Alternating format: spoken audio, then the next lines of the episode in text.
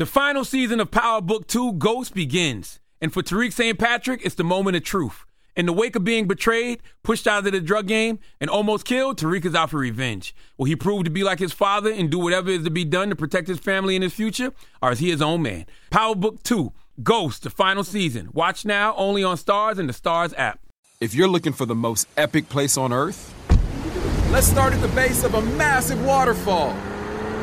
Then, trek through the thick jungle. Then climb to the peak of a snowy mountaintop. Then once you get there, keep going. Because with intelligent 4x4 and 7 drive modes and a Nissan Pathfinder, the search is the real adventure. Available feature. Intelligent 4x4 cannot prevent collisions or provide enhanced traction in all conditions. Always monitor traffic and weather conditions. There are moments in life that are so special that you have to capture them and save them forever. They are one of those once-in-a-lifetime events, like your baby's first steps, the first time you bring your family pet home, or your daughter's first dance performance. With iPhone 15 Pro, more storage means you don't have to delete anything that can become a lasting memory one day. And it's important to be able to share these moments with family members who weren't there to see them in person. Store more, share more, connect with iPhone 15 Pro on AT&T. Get iPhone 15 Pro on AT&T and get an iPad and an Apple Watch for 99 cents per month each. AT&T, connecting changes everything. Limited time offer requires 0% APR, 36-month agreement on each. Well-qualified customers. Other terms and restrictions apply. See att.com/iPhone for details. That's how we own it. What's going on, family? I'm Tamika D. Mallory. And I'm my son, the General. And we are your host of Street Politicians, the place where the streets and politics meet. My God. I'm the streets and you politics. I don't know about that. I'm saying. Don't try to, you know what I'm saying? I'm streets and you politics. You becoming very, very politically minded. Politically inclined. You know, my foundation is the street. Absolutely. You know what I'm saying? Shout out to Killer Mike, though. Look, this is dope. Look. Plot, plan, strategize, organize, mobilize. Yeah. This is dope. Killer Mike. You know what I'm saying? I got to give my own shameless plug. Never sold my soul. You know? We love them both. We love streets. Killer Mike. Black men. We love Black Killer men out Mike. Here doing what we do. We out here doing what we do. To make sure that Georgia turned blue. So we got to give the brother some love. Give him some love. Always. And those things embodied Mike. Like, that's him. But this is what it is. I should have, if I'd have had my Until Freedom hat on, it would have went properly. Like plot, plan, strategize, organize, and mobilize until freedom. Wow. Ooh. So we got to tell him it's a co-brand thing. It's a co-brand thing. Next thing I got to do the Until Freedom hat. He'll probably say send him some stuff like everybody else, so let's not talk about that right now. But I was thinking, because there's a lot of stuff going on, but we still have to live our regular lives. Like, you know, we cannot just allow all of this craziness that's going on to suck up so much energy that we're not, like, working and planning, plotting, strategizing, organizing, mobilizing within our communities. And I've been trying to check in with my youngins and, you know, some of them are my mentees and others are just folks I talk to. And I recognize that there is a common thread among many of the younger people I talk to. They get so frustrated about the journey, the process towards where they're going. They're on it and they're badass. So I'm not trying to say in any way, shape, or form that they're not going to accomplish, because they will. But they're real frustrated, much more than we were, at least than I was. Yeah. You know, working with our dear sister, Rachel Nordlinger. We worked at the National Action Network for 14 years. She's been there even longer than that. It was a process. We worked all night long at times. We didn't get a chance to, you know, to party as much and to enjoy as much. We had to make those things a part of the daily experience because we were on most of our lives, the majority of our lives. And there were a lot of no's, a lot of doors closed in our faces. You know, there were a lot of moments when we were chastised and strictly addressed because we weren't doing things as we should be, not showing up on time, just things like that. It just wasn't tolerated. And I noticed And I think some of the failures that they go through, it just gives people a meltdown. Like they just can't, they don't know how they're going to make it. Mm-hmm. And I'm constantly saying, because I was thinking with my thoughts that you have to trust the process. The journey is a part of the story. And I'm so excited that later on we will be talking to one of our guests that is going to help us. And that's one of the questions that I have for her. But that process, that's where all the good stuff is made. And it doesn't mean that it won't hurt, because it certainly will. But when it breaks you down to the point where you just don't think you can make it anymore, what does that say about, like, what's happening to our young people? I want to see our young people, because first of all, they have so much more than we had. So many more opportunities. But we didn't have social media to give you a false sense of reality, right?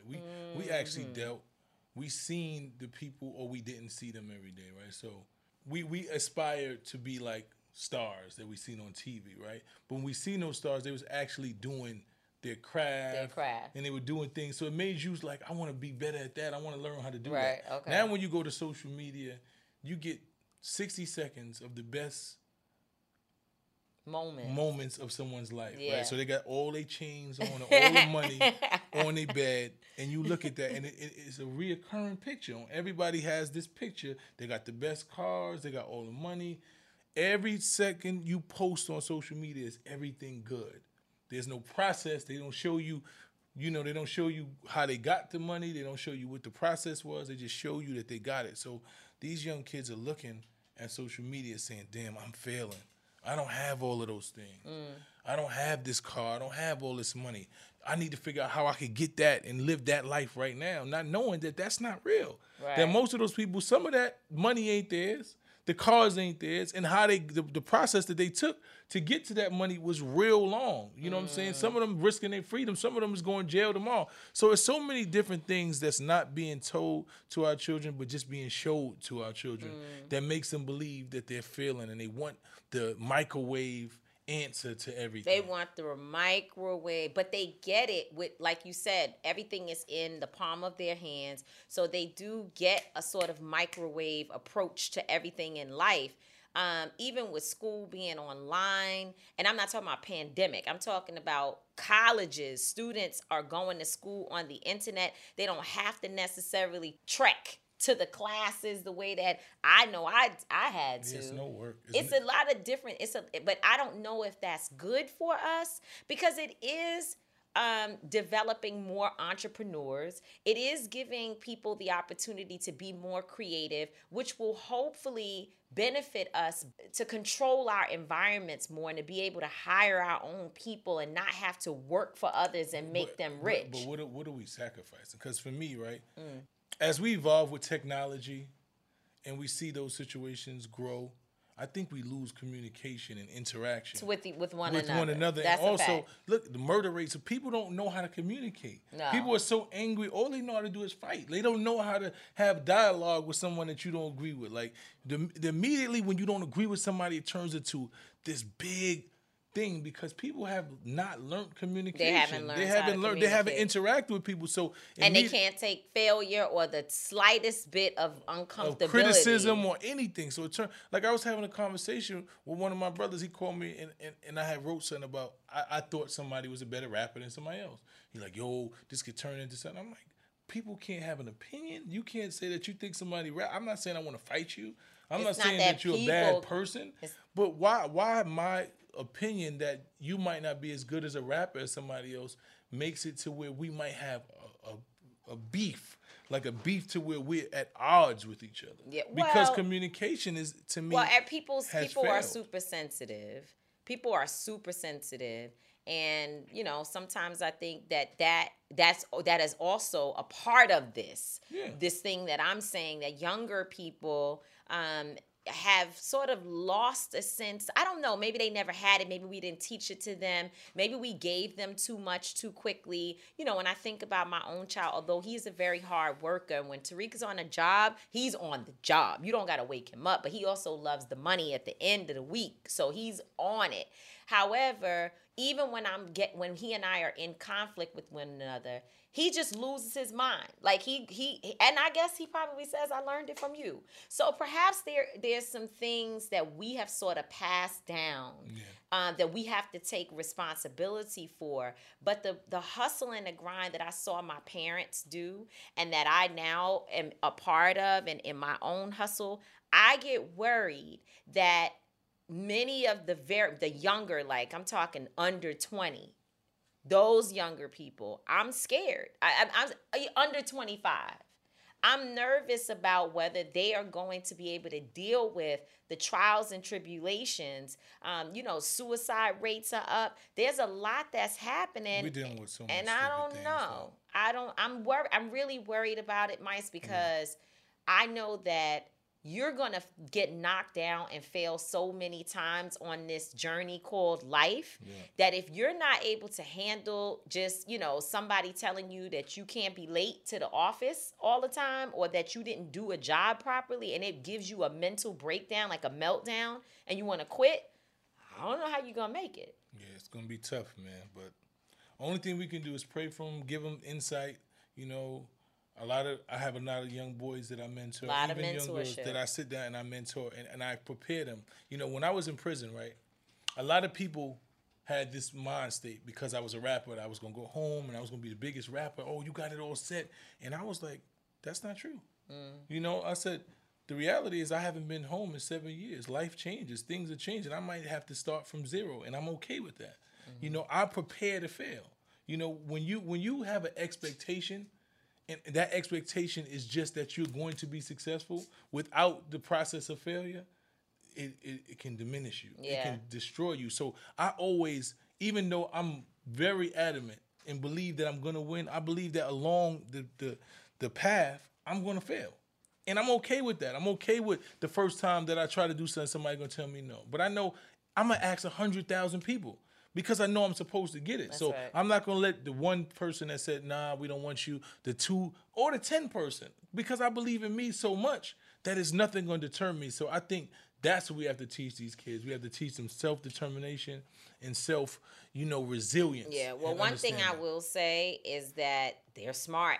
They're smarter than we were. They have access. They know how to utilize networking and relationships and their equipment in ways that we didn't have. So if they just mix a little bit of what we got, what we have, what that hard work and that 10 toes down mentality with the level of intellect and intelligence and just amazingness. I mean, when I look at just something as simple as how these young women know how to apply makeup, like this is not something you care about, but I can tell you, yeah, that the way in which these young girls know how to highlight and eyelash and this and that, they can do their own eyebrows. We didn't know how to do all of that, but they have skills, and those skills shouldn't just be used for good Instagram pictures. They should be used so that you can make a little side money and be a part of your hustle and also to build brands and business. So that's my opinion, and that's what I was thinking about in my thought of the day. Well, your thought of the day always comes across as what you were thinking. But the streets is talking. The streets are always talking. Always. You know what they talking about? Yeah. Yes, I would love to know what the streets are talking about. You want to know what they talking about? Impeachment. But impeachment what? Impeach the peach president. Yeah. Oh, that was dope. That was dope, though. That was dope. You had one. I put these bars together. You put some bars together every now and then. You still a scrub, but it's cool. It doesn't really mean anything. I mean, I don't know. I mean, it does. You know what it does? It destroys the legacy, the name.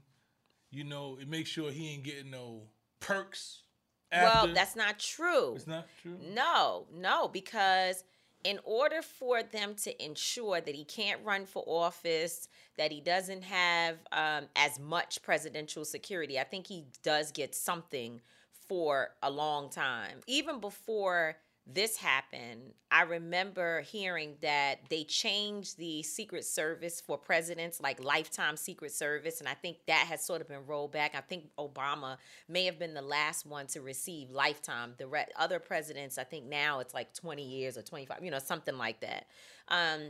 But I think regardless, he will get some type of security. However, it's reduced. And then there are other things that happen that I don't think he gets a museum and, you know, sort of those things. But in order for them to... You still get a pension? I don't know. That's a good question. Don't need to pay but in order for all of those things to happen, I believe he has to be convicted. That's the second step. So you impeach, and that's what happened the first time. And also with Bill Clinton. They were impeached, but then they were not convicted at a trial, I guess, of the federal government that allow everyone to vote and say that he should now experience the worst consequences of impeachment. So that's what I'm saying. It's like, what are we doing? And they only have a few days to do it. Listen, man, you cannot allow a tyrant like the Peach Brother. Right. To stay in the White House. This man is running the White House like the mob. Like we said that, right? So the people are getting locked up that, quote unquote, committed the insurrection, as they say, right? Mm-hmm. They people went into the Capitol and did what they did. Somebody pretty much ordered them to do this. All of them are saying, hey, Trump told me to be here. Trump said to come here. If you look at these people's past history, even though... Obviously, they're suffering from the sickness of white privilege and white supremacy. That's an obvious situation. But these were, quote unquote, upstanding citizens. They have regular jobs. These people have regular jobs. They work for the government. They work for the state. Like they don't know. They don't have. That. All right. What they didn't have was prior criminal history, right? Mm. And they were just because they haven't been arrested for their criminal activity doesn't mean they don't have prior criminal history. No, it does. But I'm let you finish. Prior criminal history means that is dated and noted and recorded that you committed a crime. Is that what makes you a criminal? That's what prior criminal history. It doesn't make you. But what I'm trying to say is this: these people felt it's like pretty much like a cult. Like I was really sitting there thinking, like this they drank the Kool-Aid. This was some Jim Jones type shit that they had going on. And these people were in front of camera saying, we're taking over the Capitol.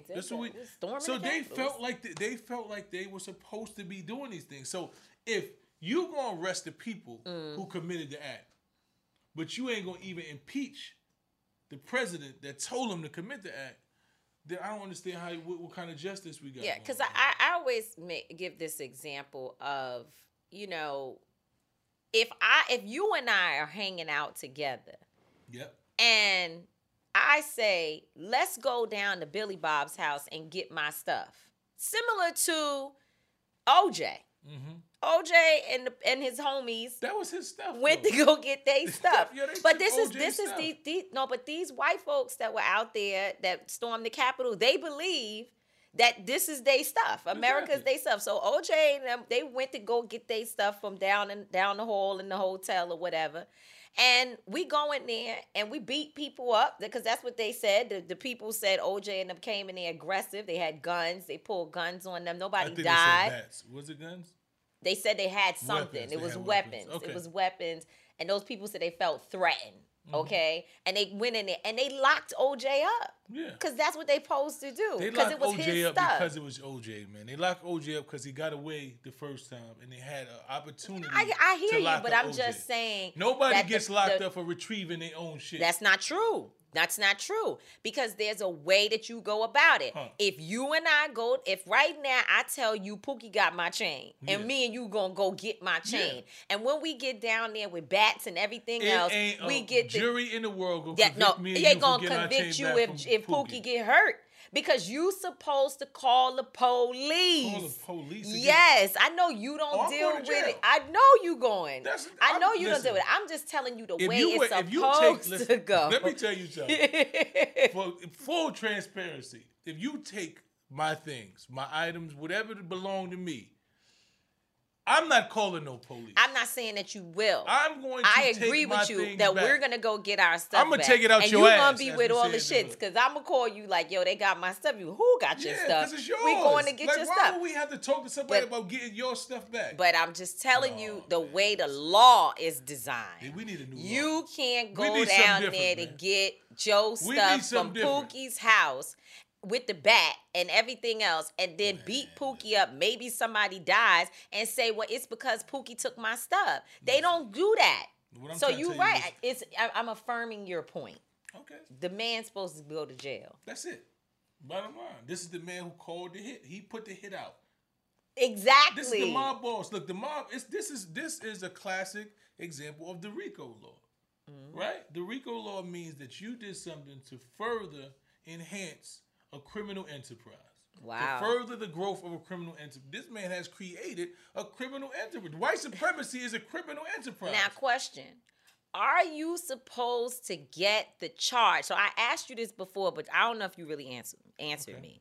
If you and I go to get the stuff from Pookie, and you stay outside in the car and say, all right, I'm going to go down there with you, though. I'm going to take you down there. You put the bats in the thing. You do everything. And you say, but now when we get down there, you got to go in there and talk to Pookie yourself, because I ain't going to go in there. They got cameras and stuff. Mm-hmm. It's your stuff. You go in there. I go in there, and somehow or another, Pookie, his mama, and his cousin die. Aren't you getting charged with me and what I did? You know what it's called? It's called felony murder. And it's called acting in concert. Oh, see what I'm saying? It's called acting in concert. That's why I'm trying to figure out why acting in concert don't apply to Trump. I guess that's why they did the impeachment. Man, fuck the impeachment. That's what I'm trying to say. But it don't.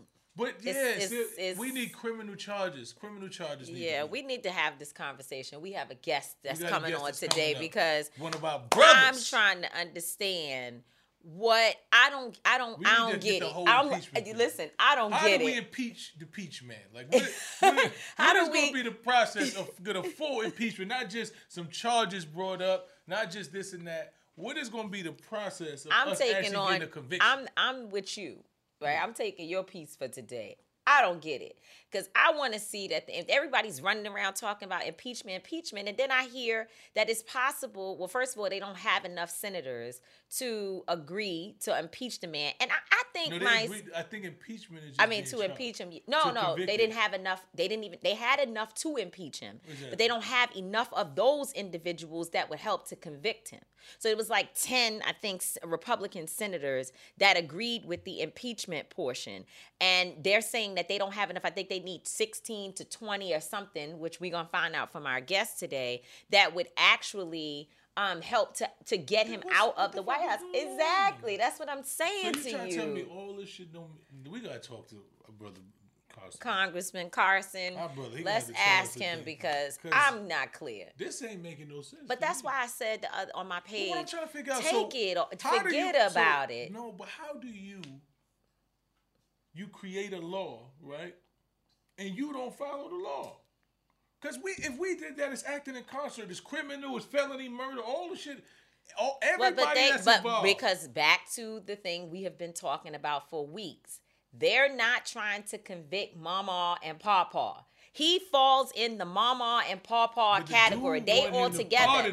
And in fact... The dude said he wanted to pardon them. The one who was painted up. Yeah. And in fact... Trump sent them there. In fact... One of the officers, the one that was being crushed and the blood was coming out of his mouth. I mean, that was probably one of the worst images. It's bad enough they beat somebody with the flag. Sure. But the man who was being crushed, I thought that man was dead. I thought he was bleeding because his bones were just being crushed.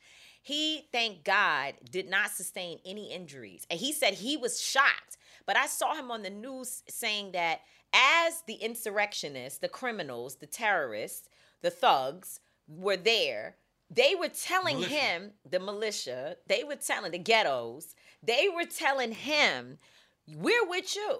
Don't, you don't need to fight us. Like, come with us, basically. He said they thought that he and other officers, because they said, we support you, we're against the Black Lives Matter. The people were saying to him, we have been supporting you as police against the Black Lives Matter movement. So, you be with us. So they thought that he would put his weapons, I guess, in a different position and turn his hat around basically to say, I'm going in here with you. And he said, no, I will never do that. White supremacy is a very strange thing. Man, it's really unbelievable. It's really bad. Before we go to the next segment and have our special guest join, We're going to take a quick break for our sponsors. The final season of Power Book 2 Ghost is here, and no one's future is safe. After surviving a hit on her life, Monet, played brilliantly by Mary J. Blige, has to reckon with what led her to almost lose everything and to atone for the life she has forced her children to live. And on the other side of the coin, Davis, portrayed by the multi-talented Method Man, is suspended and on the verge of losing his law license. Desperate to survive, he fully embraces the criminal underbelly of his enterprise and finds himself working for both sides, loyal to whichever one benefits him most. And then, of course, there's Tariq, who finds himself at rock bottom and facing threats from every angle. With his future in the game in serious doubt and his family's safety on the line, will he lean into the St. Patrick name and do whatever has to be done to get back on top? Like father, like son. Power Book 2, Ghost, the final season. Watch now, only on Starz and the Starz app. There are moments in life that are so special that you have to capture them and save them forever. They are one of those once-in-a-lifetime events, like your baby's first steps, the first time you bring your family pet home, or your daughter's first dance performance. With iPhone 15 Pro, more storage means you don't have to delete anything that can become a lasting memory one day. And it's important to be able to share these moments with family members who weren't there to see them in person. Store more, share more, connect with iPhone 15 Pro on AT&T. Get iPhone 15 Pro on AT&T and get an iPad and an Apple Watch for 99 cents per month each. AT&T, connecting changes everything. Limited time offer requires 0% APR, 36-month agreement on each. Well-qualified customers. Other terms and restrictions apply. See att.com/iPhone for details. In the pressure cooker of the NBA playoffs, there's no room to fake it. When the NBA championship is on the line, every pass, every shot, and every dribble is immediately, undeniably consequential. The playoffs are the time for the real. Real stakes, real emotions, real sweat, real blood, and real tears. Trust me, I know what it takes to bring home a championship ring. The regular season is tough, but these games are a completely different level. Now is the time when legacies are made. The best team will bring home the Larry O'Brien Trophy and add their name to basketball history. Will we see a battle between marquee franchises, or will we see a new champ be crowned?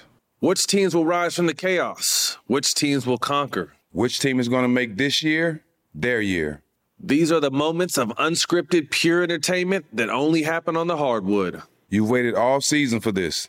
It's time to take it to the next level. The NBA Finals continue. Tune in on ABC. That's how we own it. This is our great brother, our great dear brother, friend. It's good to see you, Congressman Carson. Thank you so much for being with us. Tell us what impeachment means. We are unclear. Bro. My crew, my fam, you know what it is. You know, it's good to see everybody. My son's looking ripped, GQ style. Don't pump him up. Don't tell him he looking. Don't do that. Don't do that. You already know, man. Good to see you too, man. You know, Tamika's over there looking like she's ready for the biopic. We got it. We got to figure out who we're going to get the player, though, you know? Yeah, man. So what is it? I mean, really, where are we and what are we doing? Is all of this for pomp and circumstance, or is it real? And what kind of weight does this impeachment piece hold? Well, I think it holds a lot of weight. You know, these impeachments, obviously, they have a lot of symbolic value, and symbols matter right now. I think it also has some teeth. I think, one, hoping that the president doesn't try to run again. Now, the social media platforms, I commend them for blocking him, but one wonders, is it too much too late? He's on the way out. Now you want to get bold when you're partly responsible for creating this monster who is Donald Trump. But you know, Donald Trump was able to leverage his celebrity. He was able to use the platform of the White House. I think that he gravely endangered the security of the United States. He threatened the integrity, I think, of the democratic system. He interfered with the peaceful transition of power. I think that he effectively imperiled, in many ways, a co-equal branch of government. He really betrayed his most fundamental trust as a president. And I think that alone warrants impeachment. I think it warrants a trial.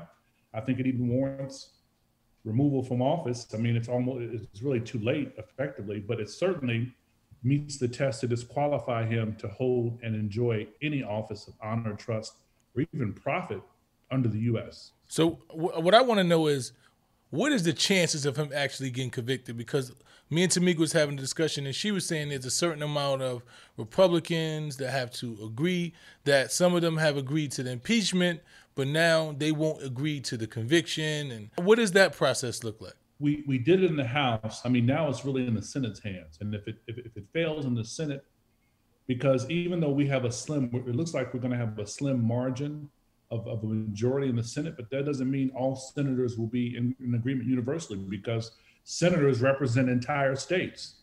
And the more we get into Biden's administration, I think you're going to see people with less of an appetite, quite frankly, to pursue an impeachment, especially a third of them will be on the ballot in 2022. So a lot of them are not going to want to deal with this impeachment question when many of their states have huge Trump supporters, particularly of the strand that we saw the other day.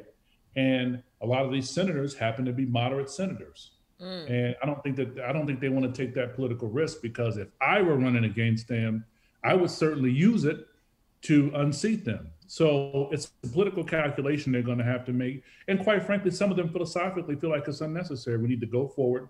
Joe Biden has already said that he's not going to pursue any investigations against Donald Trump once he's in office. Some of us have been critical of that posture, absolutely. But you know, I think that he's looking at his own legacy. And Joe Biden is he's a Democrat, but he's also a centrist as well. Yeah. So he's still having to appeal to senators that he's going to have to talk to when it comes time for his infrastructure bill that we're hoping for. So now, am I right that you need a trial and conviction in order for the things that you mentioned, you know, for him not to be able to run in 2024 and for there to be harsh circumstances that are applied to the impeachment? Is that correct? That is correct. Mm. That is correct. So the question becomes, who will have the stomach? You know, it's the popular thing to do right now. And you know, with this news cycle, things change very rapidly. So when it becomes unpopular or when it becomes a thing of the past, I don't think a lot of people will have the stomach for it. I mean, the trial can happen after Joe Biden is in office, in the White House? We still have a trial and a procedure and investigations and hearings that many people still plan on holding after Trump is out of office. Mm. My hope is that we will still move forward, but there are even new Democrats who are in very marginal districts who just don't want to deal with it. I mean, there were folks who didn't want to deal with the impeachment in the first place over a year ago who were Democrats.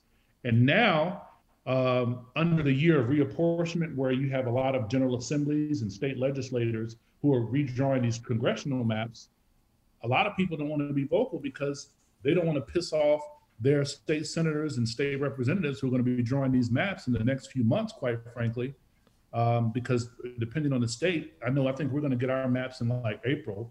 A lot of people are going to get their maps of their new districts, and they don't want to piss off anybody in that environment, especially if they barely won by a certain percentage, depending on the makeup of the district. They don't want to do it. So it's all about political expediency. So basically what's going on is Trump has gangstered the whole system. Pretty much. It's like this. Like, when you sit there and think about this, is really like when you watch Al Capone and John Gotti, what they've done have created a structure that says, you can't touch us. Like when you say untouchables, they've created an untouchable, like, okay, if you go against Trump, you have to really worry about losing your livelihood. You have to be worried about being ousted. You actually have to worry about your life. Like, this is really serious. This is, when I'm sitting here listening to this, people know that he did something wrong. They know he should get impeached. They know what he did is a crime. But they took an oath that they're supposed to uphold the Constitution and the laws. And he got us so scared to say, yo, you did something wrong, that people just want it to go away. And then when they think it's going to go away, he actually can run again in 2024 and regain the same seat again. And people are, and now people are actually saying, you know what, I'd rather just let that happen. You know, I think I think you're on the right track. I think that there are people like Liz Cheney, and there are other people who have spoken out about it, Kinzinger, but I have seen people who come from Ivy League institutions. I've seen people who have been generals. I've seen people who in their communities, they're viewed as being decisive leaders, as bold leaders. When dude walks in the room, and I've only met him twice, He's objectively, he's likable, but I grew up in the hood. I grew up around sociopaths and psychopaths, and I grew up around cats who, and I didn't let them bar me, you know what I mean? So I'm not letting dude bar me. So it just, it shocks me that these people who are supposed to be so about our democracy and so about making sure that we have separate co-equal branches of government. I mean, people who were reckless when it came to Obama, people who were bold and even disrespectful when it came to their critiques of President Obama, they were shaken up when Trump was in the room. They just wanted him to wave at him. If he would do an ad for him, they were so afraid that he would come into their districts, do a rally and say, well, you know what? I love your state, but your congresswoman, your congressman, they suck. That alone could jeopardize somebody's reelection effort. So to live into that kind of reality, I think it's sad. And then you had Republican leadership who wouldn't back him up. So if Trump said that and a Tea Party candidate wanted to run against a sitting Republican, you would have a fear from the RNC not dumping money into your campaign to help you block against being primary. And so it, to your point, it was very gangster and manipulative, but I wonder, man, I think that this is such a case study in the human behavior.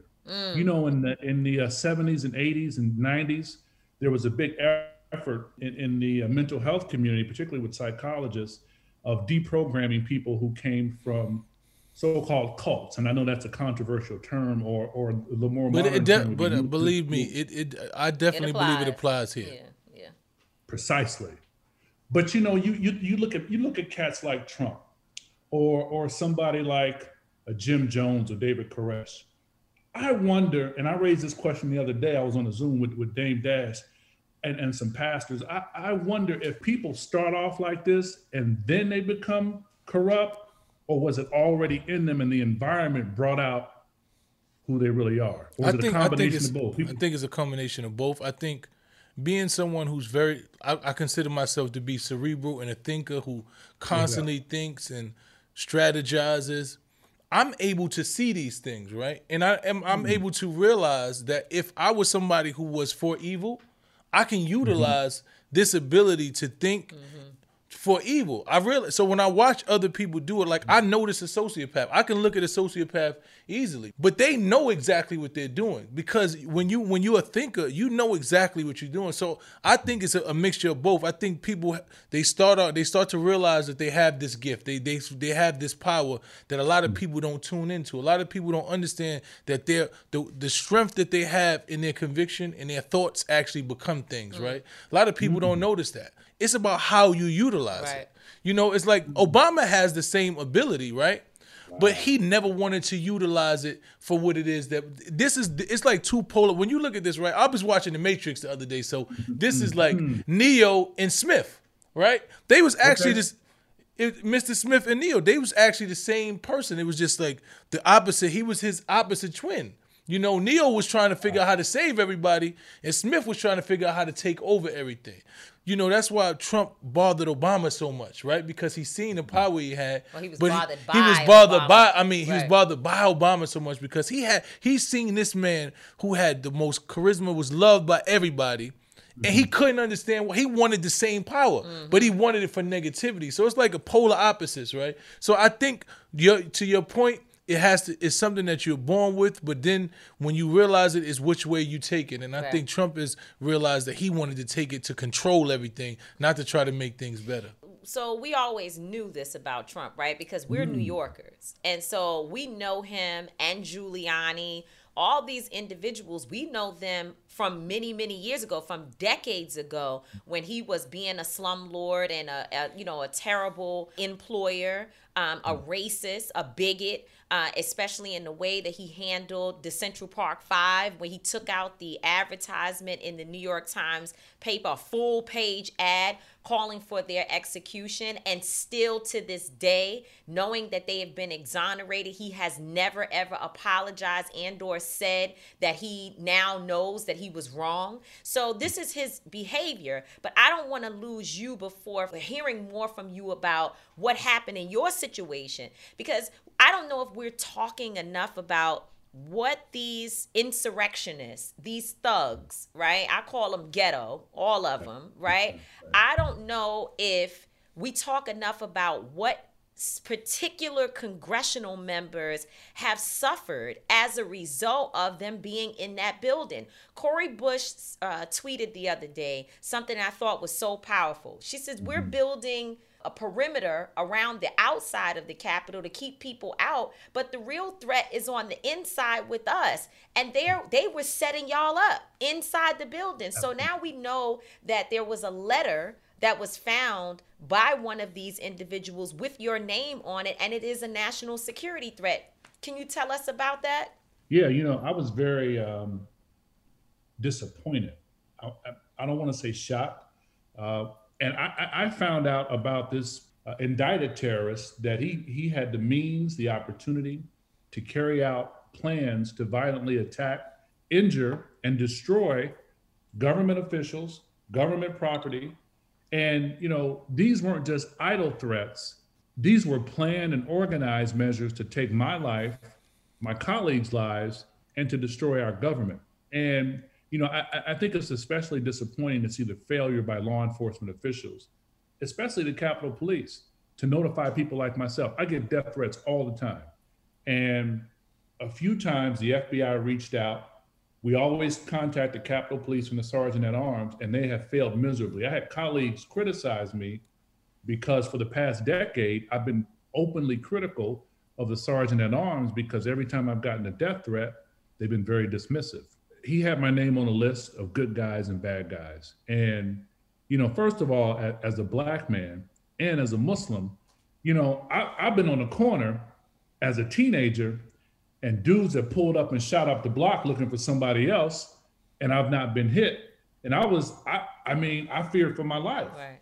And I would expect as a middle-aged man, as an adult, to at least be safe on Capitol grounds.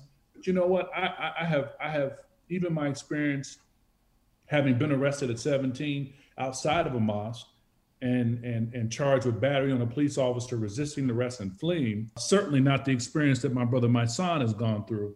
But then having even been in law enforcement for a few years, you know, I've warned my colleagues about the serious threat to national security by white nationalists, domestic terrorists, and seeing these seditionists rampage through the Capitol with their Confederate flags, and learning that many of the attackers had affiliations with police agencies, not a shocker. And some of these guys were part-time military and active military. And, you know, I don't think that there should be any doubt that white supremacy is the largest threat to our internal security. The FBI released a report 5 years ago, verifying that white supremacists pose the greatest threat to our internal security. When you hear terrorism, it has a Muslim face, an Islamic face, a brown face, right, certainly a black face, but you don't deal with the whiteness that exists within terrorism. Right now, there is no federal charge for domestic terrorism. Homegrown terrorism. I call it homegrown terrorism. Homegrown terror. So that's why they're looking at vandalism, sedition, and these kinds of charges. But I think that we have to approach domestic terrorism. Now, there's a school of thought that says if you have established a federal domestic terrorism charge, then you're going to have law enforcement and federal agencies target Black Lives Matter, target other organizations with these charges. So it's a tricky situation, but I think we have to develop language that has a specificity to attack these groups. So we have the opportunity, I believe, in this moment to get the work done, if ever. And I trust individuals like you, Congressman Carson. You also are our friend, so we also call you Andre. You already know. But we Big appreciate Dre. You already know. For coming and speaking with us today and kind of giving us more insight. And you have so much more to offer. We can hear it. Like, you know, we definitely need to have you back on Street Politicians. Man. You know, you're a family to us, man. We just, God bless you that, you know, that while you inside there, that, you know, nothing happened to you guys and your life is safe. You know, those threats haven't materialized into anything, man. But we just want to let you know you're in our prayers. We appreciate the work that you do, brother, and the way that you represent us properly in those buildings. So thank you. Continue to do what you do, man. Thank you, man. I appreciate you both, man. What an honor to be on the platform, man. I'm so proud of you all. Keep up the good work, man. But it's still Dre. You know what it is. Thank you. That's right. That's right. Appreciate you, man. Take care, Congressman. Thank you. All right. Before we go to the next segment and have our special guest join, we're going to take a quick break for our sponsors. The final season of Power Book 2 Ghost is here, and no one's future is safe. After surviving a hit on her life, Monet, played brilliantly by Mary J. Blige, has to reckon with what led her to almost lose everything and to atone for the life she has forced her children to live. And on the other side of the coin, Davis, portrayed by the multi-talented Method Man, is suspended and on the verge of losing his law license. Desperate to survive, he fully embraces the criminal underbelly of his enterprise and finds himself working for both sides, loyal to whichever one benefits him most. And then, of course, there's Tariq, who finds himself at rock bottom and facing threats from every angle. With his future in the game in serious doubt and his family's safety on the line, will he lean into the St. Patrick name and do whatever has to be done to get back on top? Like father, like son. Power Book 2, Ghost, the final season. Watch now, only on Starz and the Starz app. There are moments in life that are so special that you have to capture them and save them forever. They are one of those once-in-a-lifetime events, like your baby's first steps, the first time you bring your family pet home, or your daughter's first dance performance. With iPhone 15 Pro, more storage means you don't have to delete anything that can become a lasting memory one day. And it's important to be able to share these moments with family members who weren't there to see them in person. Store more, share more, connect with iPhone 15 Pro on AT&T. Get iPhone 15 Pro on AT&T and get an iPad and an Apple Watch for 99 cents per month each. AT&T, connecting changes everything. Limited time offer requires 0% APR, 36-month agreement on each. Well-qualified customers. Other terms and restrictions apply. See att.com/iPhone for details. In the pressure cooker of the NBA playoffs, there's no room to fake it. When the NBA championship is on the line, every pass, every shot, and every dribble is immediately, undeniably consequential. The playoffs are the time for the real. Real stakes, real emotions, real sweat, real blood, and real tears. Trust me, I know what it takes to bring home a championship ring. The regular season is tough, but these games are a completely different level. Now is the time when legacies are made. The best team will bring home the Larry O'Brien Trophy and add their name to basketball history. Will we see a battle between marquee franchises, or will we see a new champ be crowned? Which teams will rise from the chaos? Which teams will conquer? Which team is going to make this year their year? These are the moments of unscripted, pure entertainment that only happen on the hardwood. You've waited all season for this. It's time to take it to the next level. The NBA Finals continue. Tune in on ABC.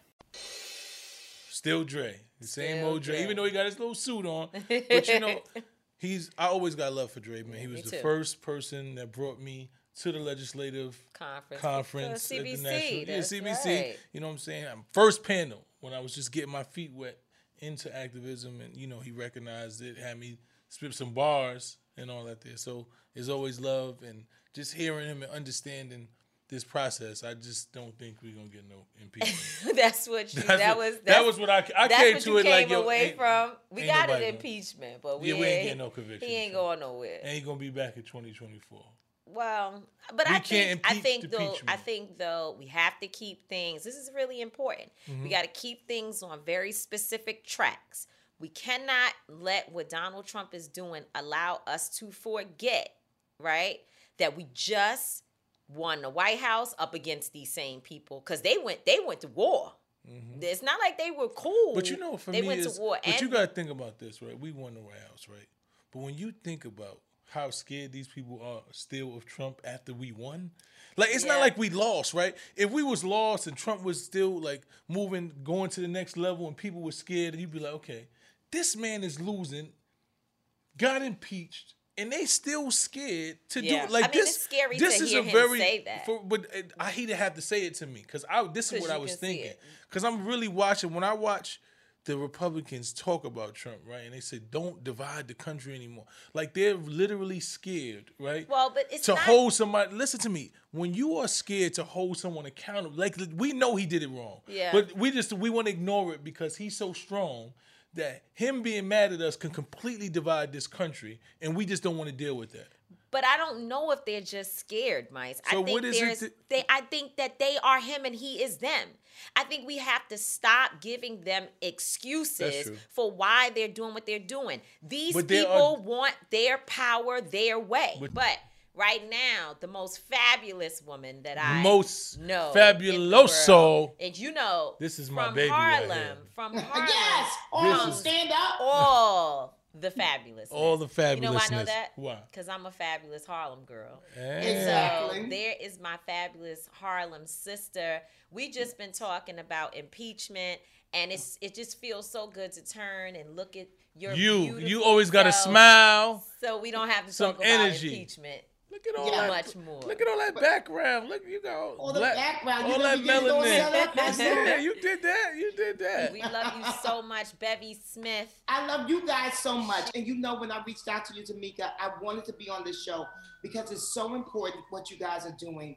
And although my show, I mean, my book is about transformation and remixing your life and making changes in your life. Yeah. I do have to address racial politics in it, because there's no way that I could have had the careers that I had and withstood all of the micro and macro racial aggressions that I experienced if I didn't have a strong, solid foundation. That you personally have experienced, exactly, in your personal life, because you're a very bold woman. And you've been out here. You look amazing. You look, you know, 25, 30 years old tops.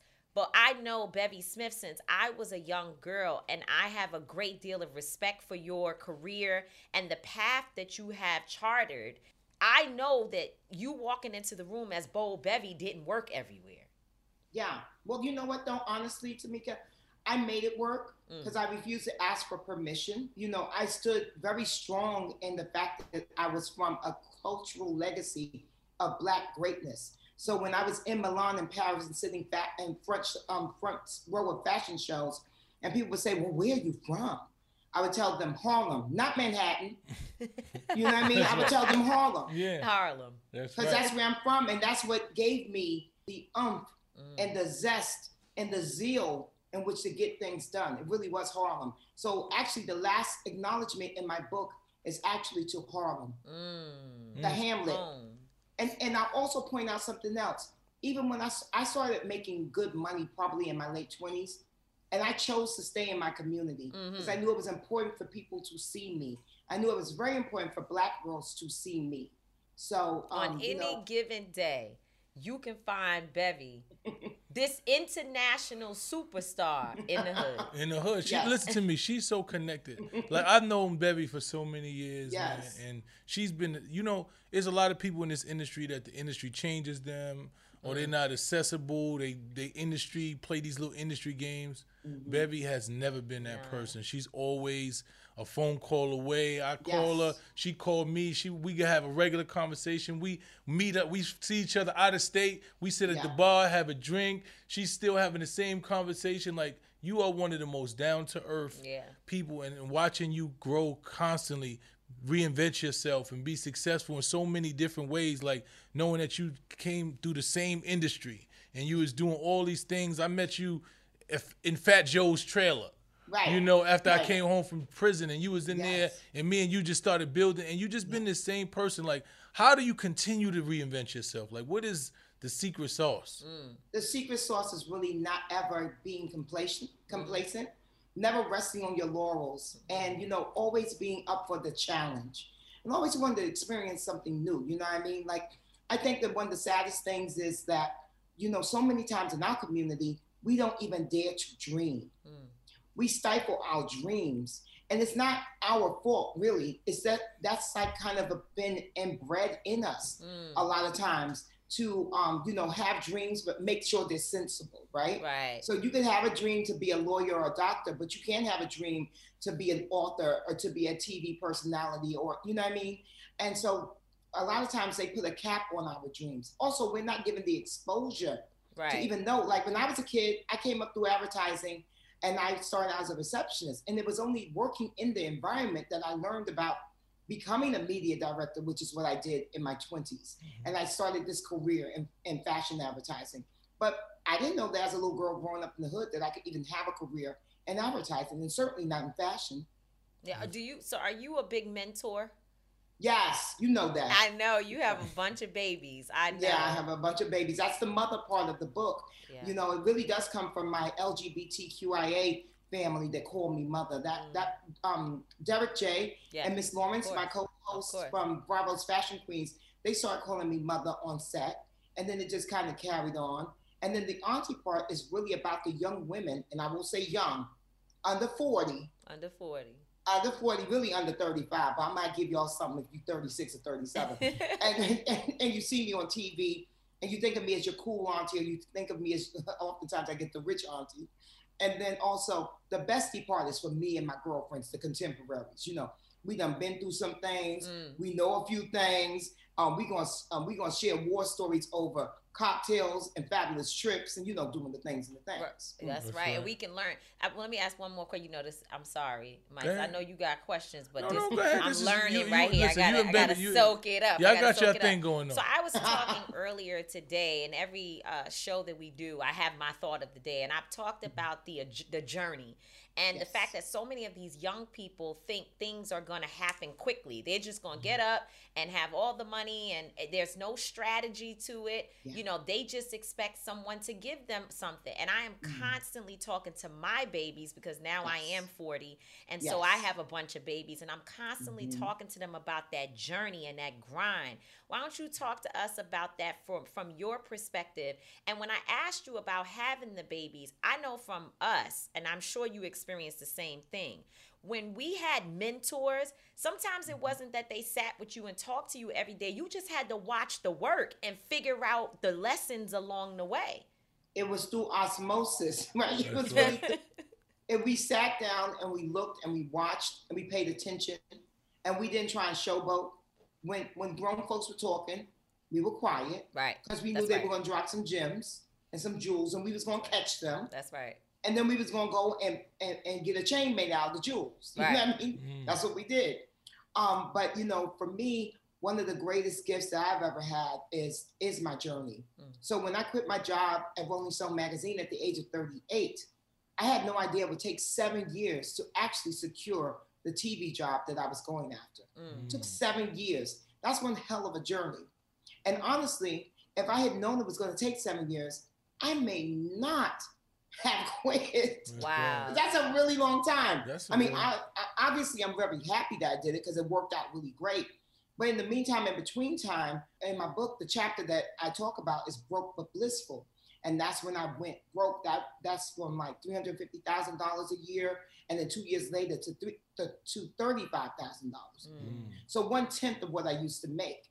And what did that look like? Well, that looked like housing court.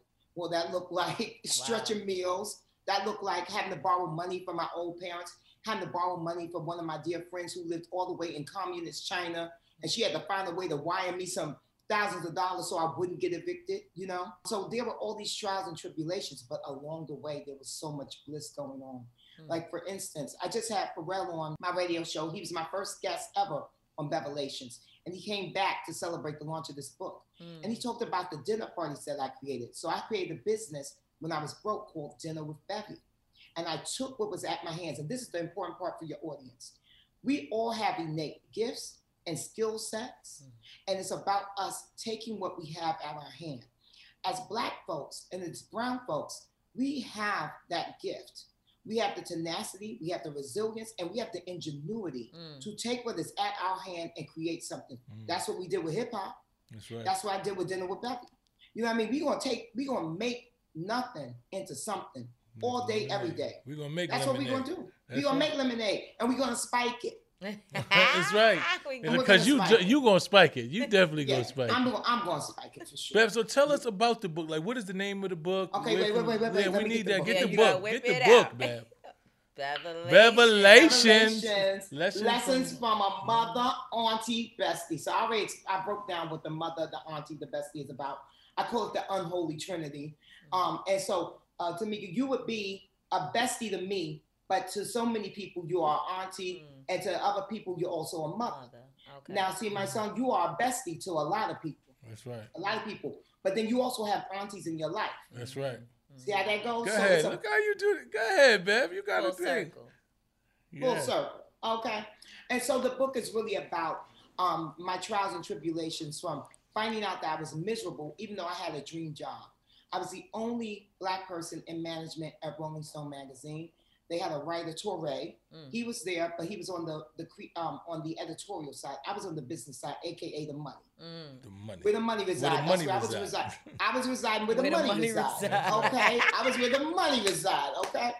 And but I was the only one. And this is in 2005.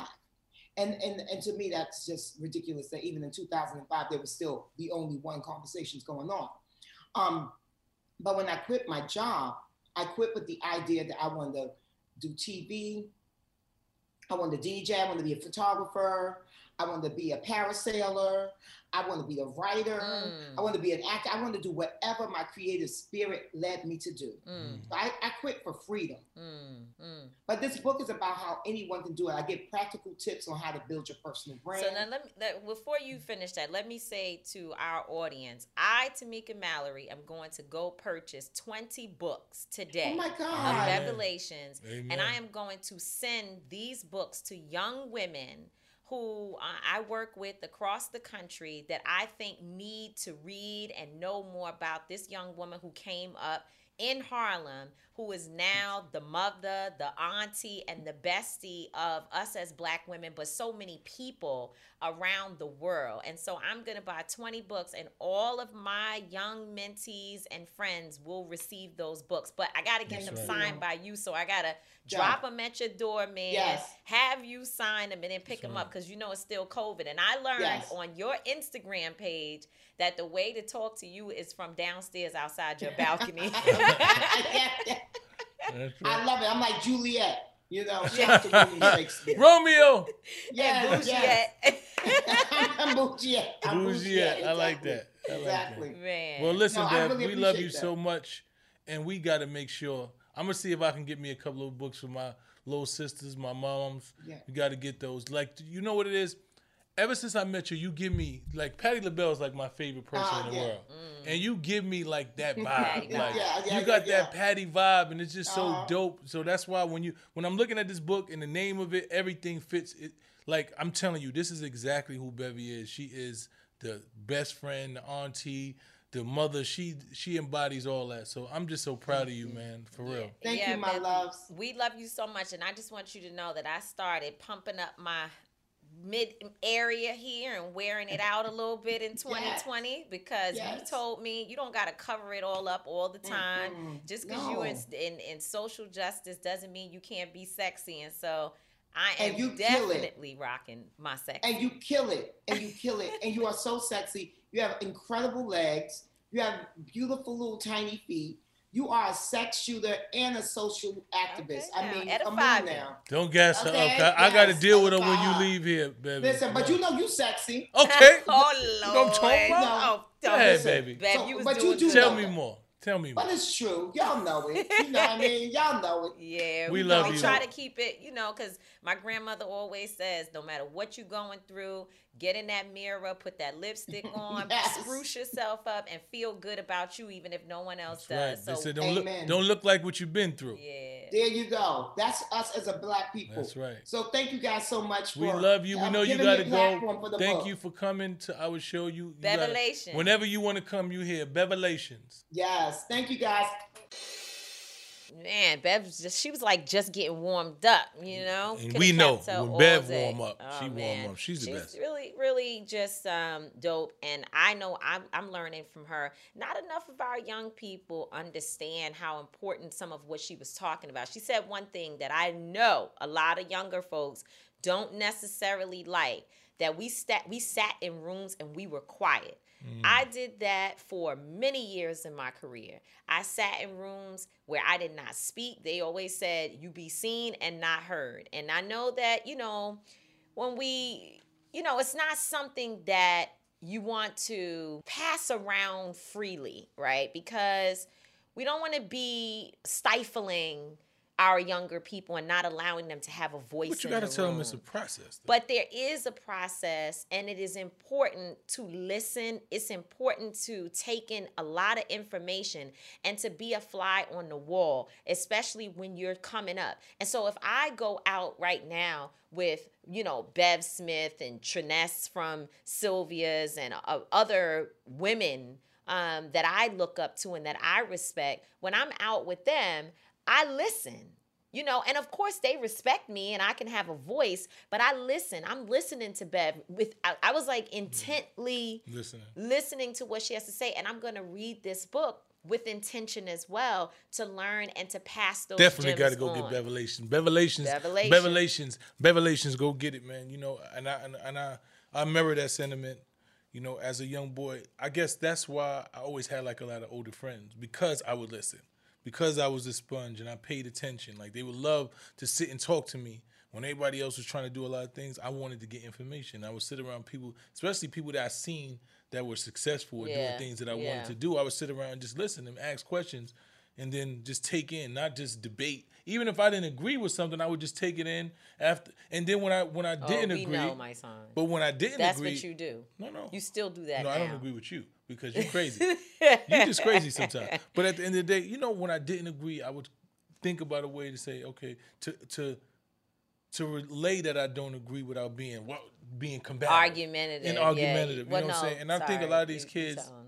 But no, I'm saying you, because you're very argumentative. You don't realize that. No, I watch you in your communication with other people as well. That are argumentative. Go back to your lives. Yeah, and, you go to your lives too. All I'm saying is that, well, I didn't say I wasn't. Oh, okay. I'm saying I am. Yeah. But what I will say is that that's something that I think is actually an attribute of yours, even though sometimes you're a little nuts and we have to bring you down, calm you down.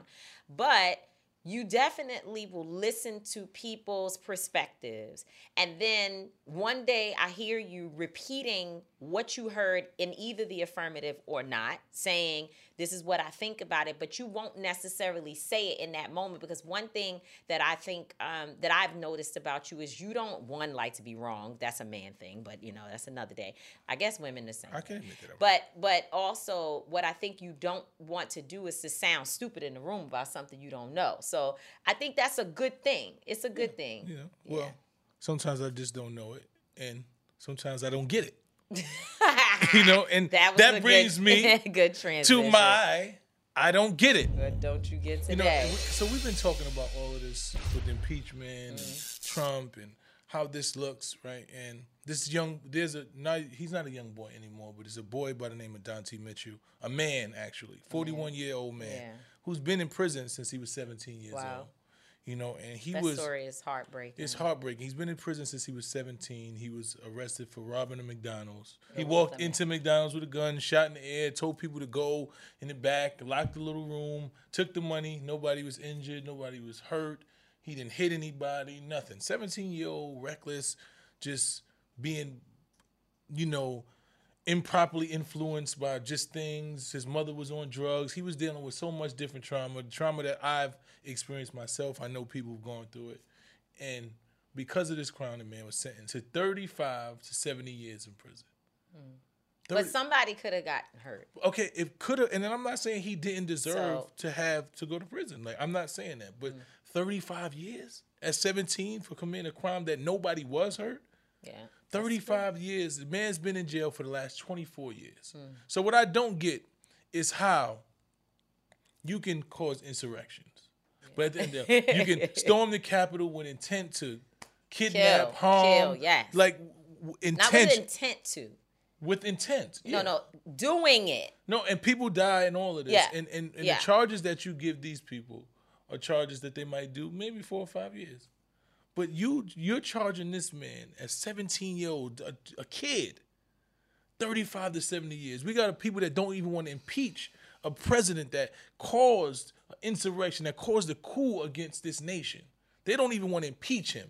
They want to give him the opportunity to be the president again in 2024. But a 17-year-old boy, poverty-stricken, dealing with drugs, dealing with trauma in communities, not even understanding the ramifications of his actions, you were sentenced 35 to 70 years, and he's still in jail 24 years. Yeah. After, you know, there's supposed to be acts in New York City where there are acts where 16 to 17 shouldn't be charged as adults, where there were clemency situations that Governor Cuomo had promised to give consideration to, and this man fits the criteria for that. So I really just don't get... what are we doing? Why are we over-criminalizing our youth, especially black and brown youth?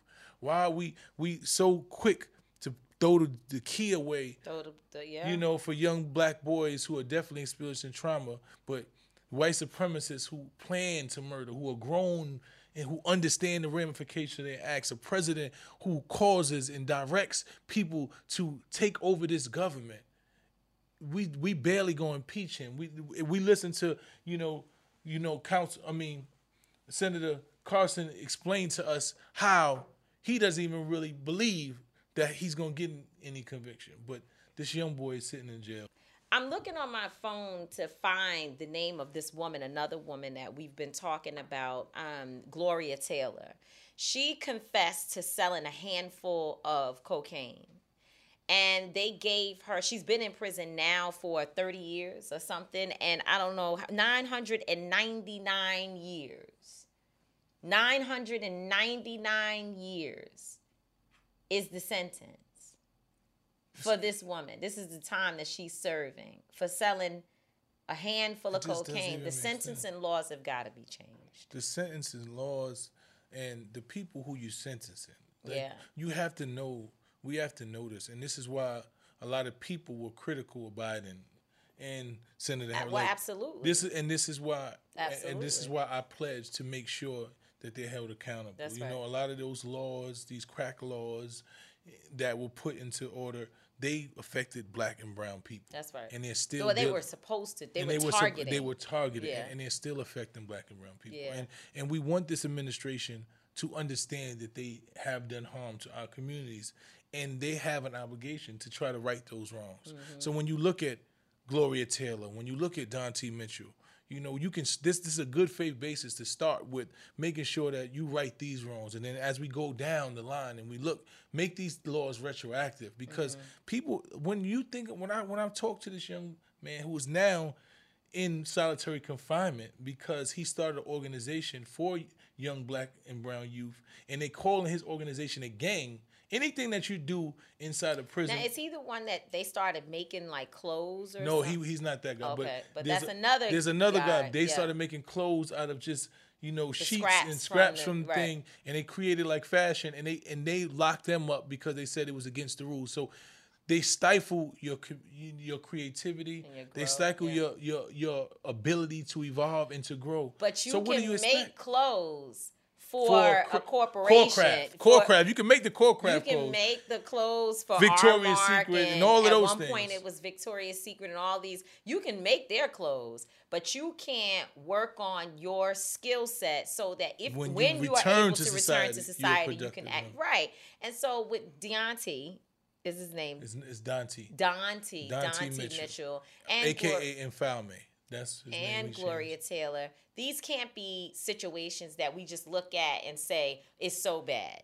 We actually have to do some work. And they have the ability. They can get clemency. Like Dontay is actually working on clemency. And, you know, he's doing everything he can. So, you know, we're looking at this administration. We're looking at people of influence. Like, let's talk about this. Let's make sure that these things are rectified, and that these people actually have a chance to come home now and live productive lives. That's right. Absolutely. I agree. So, with that said, we had a good episode. It was a dope episode. We had a great conversation with both of our guests today. You can tell that they have a wealth of knowledge. You know, Congressman Carson, I'm looking forward to us working with him. I'm sure that there's a different swag that some of our congressional members have now that they know there's a White House, that they can call and get somebody with good sense on the phone. Doesn't mean they're always going to do the right thing, but at least they can call up and have a conversation. They know that there's now going to be a Senate, because I can't imagine if I was a congressional member how after a while you just, like, you don't even want to be there anymore, where every time you work hard to pass something, it goes to the Senate and it gets shot down. Yeah. That no one wants to operate at work in that type of environment all the time, where you know that you're doing all this work and you're so invested, and it's not going to actually become law because there is another body that has more power than you. Yeah. And so now they know that there's a fair shot. And so I would imagine that they're walking around, because listen, AOC and Ilhan Omar and Rashida Tlaib and Cori Bush and Jamal Bowman. I mean, I could Yvette Clark, and the names go on and on and on. And of course, Andre Carson. We're looking for them to do some big things. Big things popping, little things stopping. Big things popping. Listen, I might Hopefully. Yeah. Hopefully, big things. Yeah, hopefully. Listen, I'm not gonna always be right. Tamika Mallory will not always be wrong. Most of the time, she will be. Full name. Not always. Full name. Tamika D. Mallory. But we will both always be authentic. That's a fact. Thanks for joining Street Politicians. Peace. Peace. That's how we own it.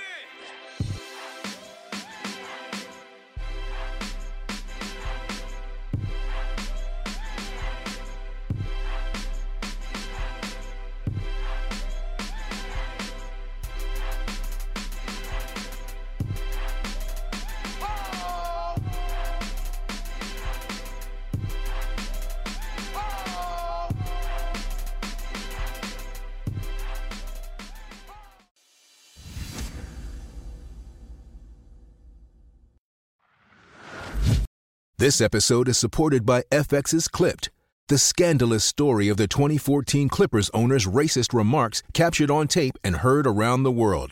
The series charts the tape's impact on a dysfunctional basketball organization striving to win against their reputation as the most cursed team in the league. Starring Lawrence Fishburne, Jackie Weaver, Cleopatra Coleman, and Ed O'Neill.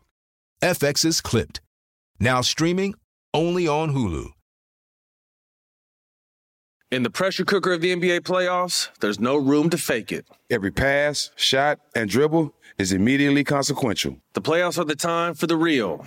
Real stakes, real emotions, real sweat, blood, and tears, real legacies. Which teams will rise from the chaos? Which teams will conquer? Which team is going to make this year their year? You already know when and where to find these moments of unscripted, pure entertainment. The NBA Finals continue. Tune in on ABC. There are moments in life that are so special that you have to capture them and save them forever. They are one of those once-in-a-lifetime events, like your baby's first steps, the first time you bring your family pet home, or your daughter's first dance performance. With iPhone 15 Pro, more storage means you don't have to delete anything that can become a lasting memory one day. And it's important to be able to share these moments with family members who weren't there to see them in person. Store more, share more, connect with iPhone 15 Pro on AT&T. Get iPhone 15 Pro on AT&T and get an iPad and an Apple Watch for 99 cents per month each. AT&T, connecting changes everything. Limited time offer requires 0% APR, 36-month agreement on each. Well-qualified customers. Other terms and restrictions apply. See att.com/iPhone for details.